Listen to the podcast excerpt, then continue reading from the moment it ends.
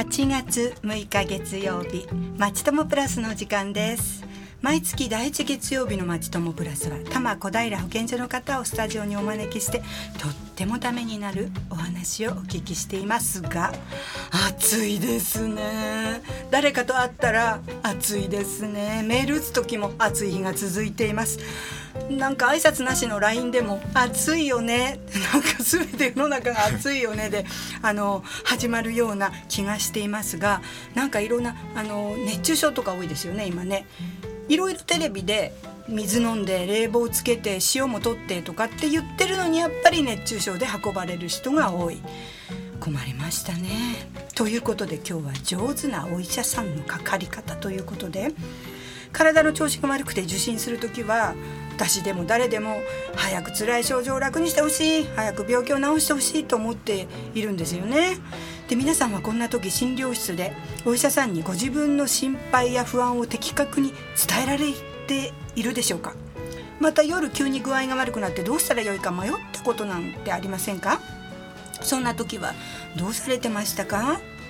本日は多摩小平保健所の企画調整課保健医療医療担当の林俊治さんをスタジオにお招きして上手なお医者さんのかかり方についてお話を伺います。林さんこんにちは。こんにちは。よろしくお願いします。よろしくお願いします。ただいまご紹介いただきました多摩小平保健所の林です。保健所の中で医療安全支援センターが設けられている部署に所属しています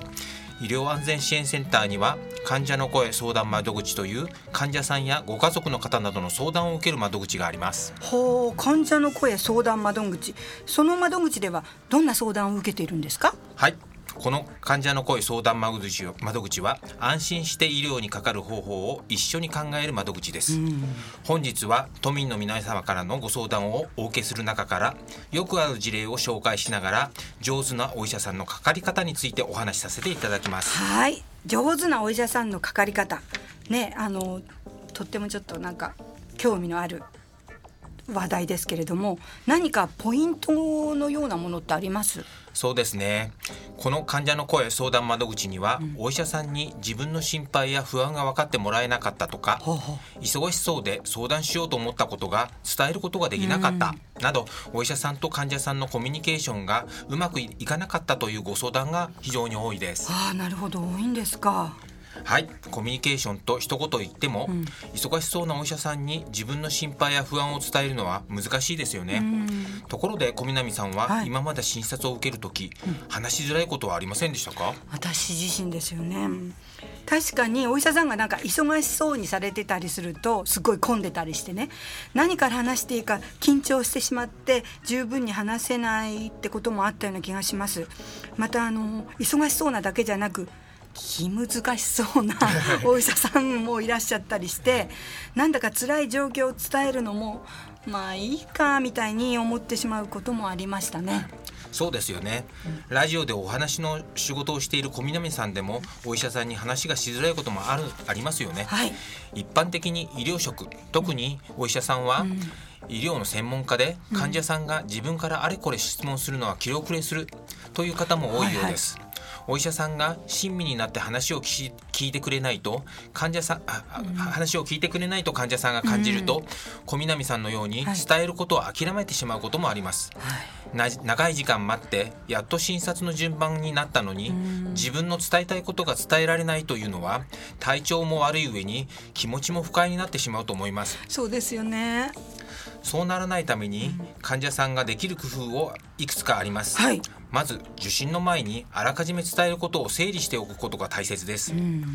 自分が気になっている症状を時間の経過とともにまとめたり、心配のことは箇条書きなどのメモメモにしておくことをお勧めします。それはもう少し具体的に教えていただけますか？はい。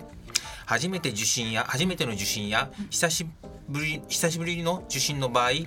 今日の気になっているところいつから始まったか、うん、どんな状況か、うん、例えば熱とか咳とか痛みとか、必ず記入します、うん、それに加えて今日の食欲やここ数日の睡眠なども補足できるといいと思います。なるほど。また今までかかった大きな病気や手術薬のアレルギーなども書き留めておけるといいでしょう。継続して通院している方は前回受診の時からの変化や気になっていることなどをメモしておくといいでしょう。なるほど。それはいいですよね。他には気をつけたことありますか？気をつけいいことありますか？はいそうですね、やはりコミュニケーションの始まりは挨拶です。診察の始めにこんにちはよろしくお願いしますなどの挨拶は受診に限らず大事なことだと思います。そうですけれども「こんにちは」って先生に言うことがそんでそんなに変わります？うんそう思う方も多いですね、うん、私たちは職場でも職場でも友達関係でも本題の話に入る前にまず挨拶から始めます、はい、患者の診察の時患者さんはあれこれ不安や心配なことが多く緊張してしまいますし、はい、先生は忙しくて余裕がないかもしれません、うん、挨拶をすることが円滑なコミュニケーションのきっかけとなります。なるほど。確かにねお医者さんも忙しくて疲れてることはありますよね。今林さんがお話ししていただいたようにね「こんにちは」と言われると、うん、なるほど少し話しやすくなるかもしれないですね、はい、私もすごく緊張してますけれども ぜひ挨拶から始めてみてください。はいこんにちはみたいな感じですよね、はい、今までの話でねお医者さんとのコミュニケーションが大切ということはちょっと分かってきました。でもお医者さんは患者を治すことがお仕事ですよね、はい、お医者さんは患者さんからの具体的な話がなくてもこう見て診察したり検査で状態を理解して治療することができるんじゃないのと思いますがそれはどうなんでしょうか、うん、そうですね。確かにお医者さんは医療治療のプロです、うん、患者さんの辛い症状を改善するためにはまず正確に診断する必要があります、はい、そのためには問診といってお医者さんに的確に自分の症状を伝えお医者さんもそれをヒントに患者さんに質問することで診断に役立てることが重要です。やっぱり説明しないとお医者さんでも具体的にはわからないんですね。はいそうです。患者の声相談窓口にはいろいろなご相談があって、はい、先日もこの辺が痛いのですがとお医者さんに伝えたら、うん、気のせいですよと言われそれ以上言えなくなったという話もありました。いやそれはなんかひどいな、うん、うん、ひどいお医者さんのように思いますね。でもこのお医者さんはもしかしたらこの患者さんの病状から痛みを気にしすぎている状態はかえって良くないと思って気にしなくて大丈夫と言いたかったのかもしれません。なるほどこのように患者さんとお医者さんとの間ですれ違いがあると患者さんは納得できる治療にならなかったと感じてしまい時には苦情にまで発展してしまいます。あなるほどなるほどですね。お医者さんの気づかないうちに患者さんの方が不満を持ってしまうということもあるということですよね。そうですね。コミュニケーションが十分取れないうちに診察が終わってしまって信頼関係が築けないこともあります、はい、また説明する時、うん、例えば動いた後はしばらくジーンという感感じの痛みが続くのですがなどと具体的に話すと伝わりやすくなると思います。特に症状は患者さんご自身の表現で具体的に説明すると診断する際非常に参考になりますなるほどそうなんですねただあの私たちがラジオでおしゃべりする時でもね自分にかん自分がこう感じていることを正確に表現するっていうのはとっても難しいので普通こう病病気でね病院に行ってらっしゃる方とか特にご高齢の方などはやっぱ難しいのじゃないですか。うん、その通りですね。ご指摘、えー、ご高齢の方の場合付き添っているご家族からでも良いので、うん、このような感じと伝えられることが大切です、うん、患者さんがずーんと重い感じ、うん、なんとなくもぞもぞした感じなどと伝えると、お医者さんの方でいつ頃そうなりますかズキンズキンと脈打つような痛みですか？突き刺されるよう突き刺されるような痛みですか？などと質問することで症状を引き起こす要因を推定するためにととても役立ちます。本当になるほどっていうことばっかりですけどお医者さんには専門知識がありますが患者さんの感じ方や気持ちは説明しないとわからないということなんですね、はい、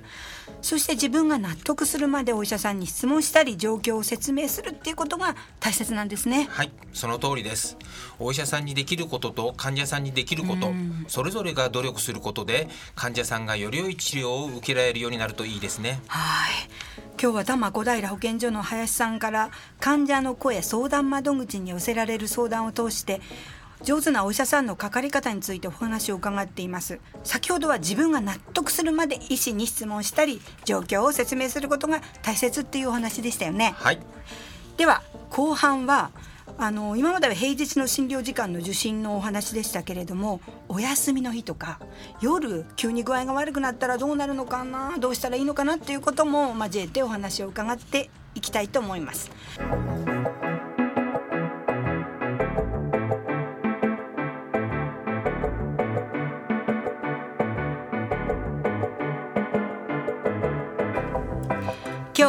摩小平保健所の林さんにスタジオに来ていただきましてお話を伺っています。後半もよろしくお願いいたします。よろしくお願いします。はい先ほどもちょっとお話ししましたが普通の時のことは平日のね診療時間のことは分かりましたと。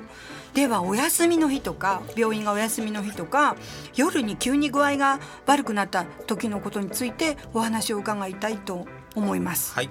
でこの点についてリスナーさんから質問が来ていますので答えていただければありがたいのですが、はい、先日生後3ヶ月の娘が今までにないような大泣きを始め一向に泣き止まずおかしいと思い救急車を呼びました。病院に着く頃には泣き止んでしまいお医者さんに呆れられてしまいました。赤ちゃんの場合特に救急車を呼んだ方がいいのかその判断に困ります。どうしたらいいでしょうか？という内容です。これすっごいわかりますよねこれについてはいかがですか？そうですね。よくわかります、うん、お子さんの場合特に赤ちゃんの場合は言葉で訴えられないので保護者の方もどうしたらよいのかととても悩むと思います、はい、お子さんが急な病気や怪我を相談としては、うん、子どもの健康相談室小児救急相談があります、はい、これは東京都で医療機関や保健所保健センターが閉まっている時間帯に、うん、お子さんの健康や救急に関する相談に看護師や保健師などが対応しています。また必要に応じて小児科医が、えー、小児救急相談にお答えしています。ただし電話相談のため医師が直接診断するものではありません。まあ医療機関の診療時間外に子どもの健康相談室に電話して相談できるってそれは心強いですよね。はい。ただし子どもの健康相談室は相談時間が決まっています、はい、年末年始を除いた平日月曜から金曜は午後6時から午後11時まで。土曜日日曜日休日年末年始は午前9時から午後11時までです、うんなるほど。電話番号を教えていただけますか？はい。電話番号はシャープ8000番です。これはプッシュ回線の固定電話と携帯電話に対応しています、はい、ダイヤル回線や IP 電話などすべての電話に対応している電話番号は東京0352858898です。またこの他に東京消防庁の救急相談センターの相談も利用できます、東京消防庁の救急相談センターですか？はい。そこではどのような相談ができるのですか？はい。救急相談センターは、うん、東京消防庁が急な病気や怪我をした場合に救急車を呼んだ方がいいのか、今すぐ病院に行った方がいいのかなど迷った際の相談窓口として開設しているものです。うん、これらの相談はに相談医療チーム、はい、医師や看護師、救急隊経験者などの職員が24時間年中無休で対応しています。お子さんに限らずどの年代の方でも利用できます。まあどんな質問でも24時間対応してもらえるんですか？はい。電話は24時間対応可能ですが、はい、主な相談内容は症状に基づく緊急性のありなしのアドバイスや、はい、受診の必要性に関するアドバイス、はい、医療機関案内などです、うん、一般的な健康相談や、医薬品情報に関することなどは救急相談としてお受けできないものもあります、お腹が痛いけど救急車を呼んだ方が良いのか家族の具合が悪いが病院に連れて行った方が良いのかなどの場合に利用できます。なるほどね。具合が悪い時に具体的に専門家に相談できるのはすんごい心遣い心強いですよね、はい、それもまた電話番号を教えてください、はい、番号はシャープ7119です、ダイヤル回線などこの番号につながらない地域からは23区は東京0332122323多摩地区は0425212323におかけください。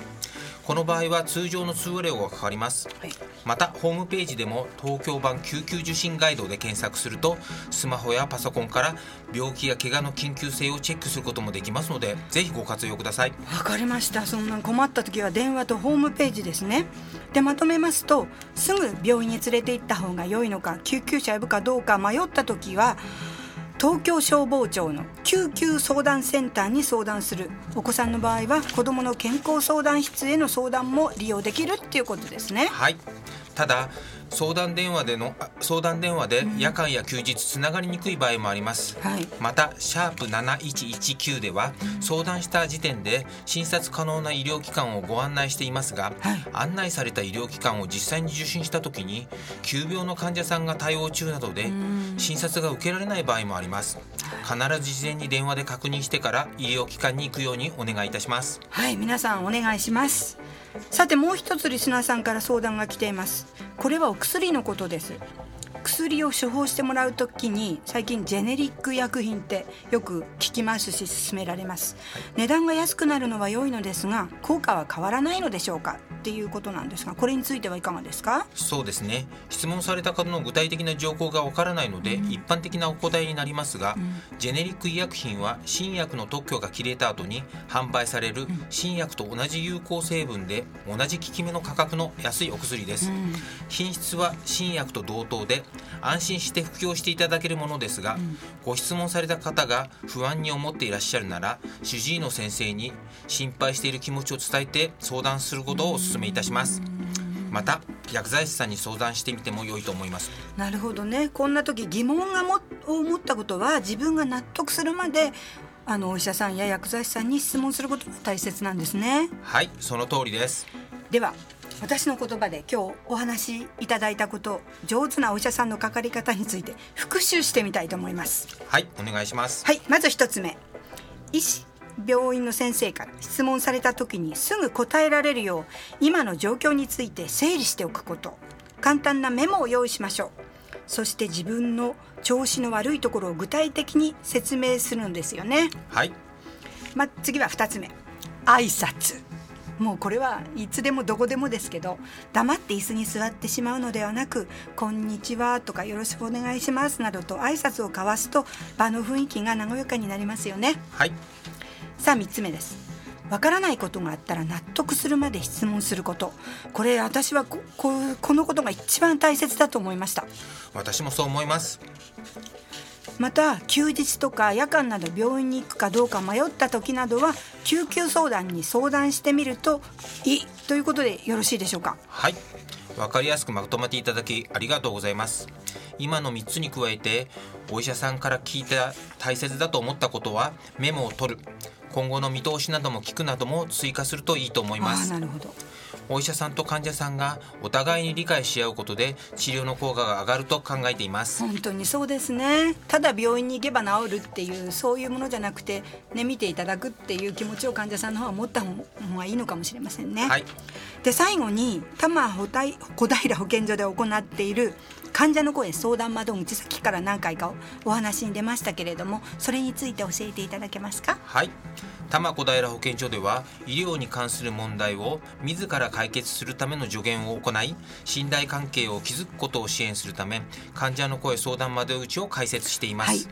相談受付時間は平日は午前9時から12時までと午後1時から5時までです、はい、相談方法は原則電話で30分程度でございます、はい、面談による相談を希望される場合は事前にご予約をお願いします、はい、また相談は匿名でお受けしていて、相談料金は無料です、はい。多摩小平保健所の患者の声相談窓口では、小平市東村山市清瀬市東久留米市西東甲州にある診療所いわゆるクリニックとの関係が対象になります、はい、こちらの電話番号は042-450-3222です、はい。繰り返します、電話番号は042-450-3222です、はい、病院との関係のご相談はこれ大きなところですね、はい、都庁にあります患者の声相談窓口になります、はい、電話番号は0353204435です、おかけ間違いのないようによろしくお願いいたします、なお相談内容について対応できないこともございます、はい、その時には他の窓口をご案内させていただきますのでご了承ください、はい、また医療機関に探している紹介してほしいなどの相談は、うん、東京都医療機関案内サービスひまわりもございます、はい、ひまわりは電話もしくはインターネットによる医療機関案内を行っており、はい、24時間365日いつでも利用できます、ぜひご活用してみてください。電話での医療機関案内はゼロ三ゼロ三ゼロ三です。はい、繰り返します。えー、ゼロ三五二七二ゼロ三ゼロ三です。はいまたインタインターネットによるサービスは、うん、東京都医療機関案内サービスひまわりで検索してみてくださいありがとうございましたあの医療機関探しに困っている方は東京都医療機関案内サービスひまわりはとっても便利そうですよね、はい、リスナーの方もぜひあのご利用してください。またあのクリニック個人病院いわゆる個人病院との関係で困った時は多摩小平保健所の患者の声相談窓口に相談していいのですね、はい、相談できる場所があるっていうこと自体知らなかった方もいらっしゃると思います。これから困ったことがあったら相談してほしいですよね。はい。よろしくお願いします、はい安心して治療にかかる方法を一緒に考えます。多摩小平保健所のホームページでも紹介していますので参考までご覧ください、はい、また多摩小平保健所では医療機関の受診や服薬などをテーマにした住民向けの講演会も毎年行っています、はい、今年は11月8日木曜日午後1時30分から東京理科大学薬学部教授でご自身で薬局の経営もされている上村直樹先生をお呼びして知って安心薬と上手に付き合うコツというテーマで講演会を予定しています、はい、場所は小玉小平保健所です詳細が決まり次第ホームページやチラシでお知らせいたしますのでぜぜひチェックしてみてください。あお医者さんにかけるのはどうしても緊張してしまうものです。今日は上手に受診するポイントについてお話をいただきました。林さんありがとうございました。ありがとうございました。またなんか電話番号がたくさん出てきましたけどもしあのわからなくなったら保健所の方にお聞きしてもよろしいですよね、はい、お待ちしております、はい、あの遠慮しないで皆さんあのなんか困ったことがあったら多摩小平保健所に電話をかけてみてください、はい、よろしくお願いします。ありがとうございました。はいさてあのこのまちともプラスでは来月食からの健康づくり10月には児童虐待相談月間ということで小平児童相談所の方をお招きしてお話を伺います。何か質問とかありましたらぜひ FM 西東京の方までお寄せください。それからあの質問だけじゃなくて今日の放送をお聞きになったご意見とかご感想とかありましたらお寄せいただけると大変嬉しく思っております。さて今日も勉強して少し物知りになりました。また来月お会いしましょう。林さんありがとうございました。ありがとうございました。ではこの曲を聴きながら皆さんとお別れしたいと思います。ゆずで栄光の架け橋。では小南真由美でした。さようなら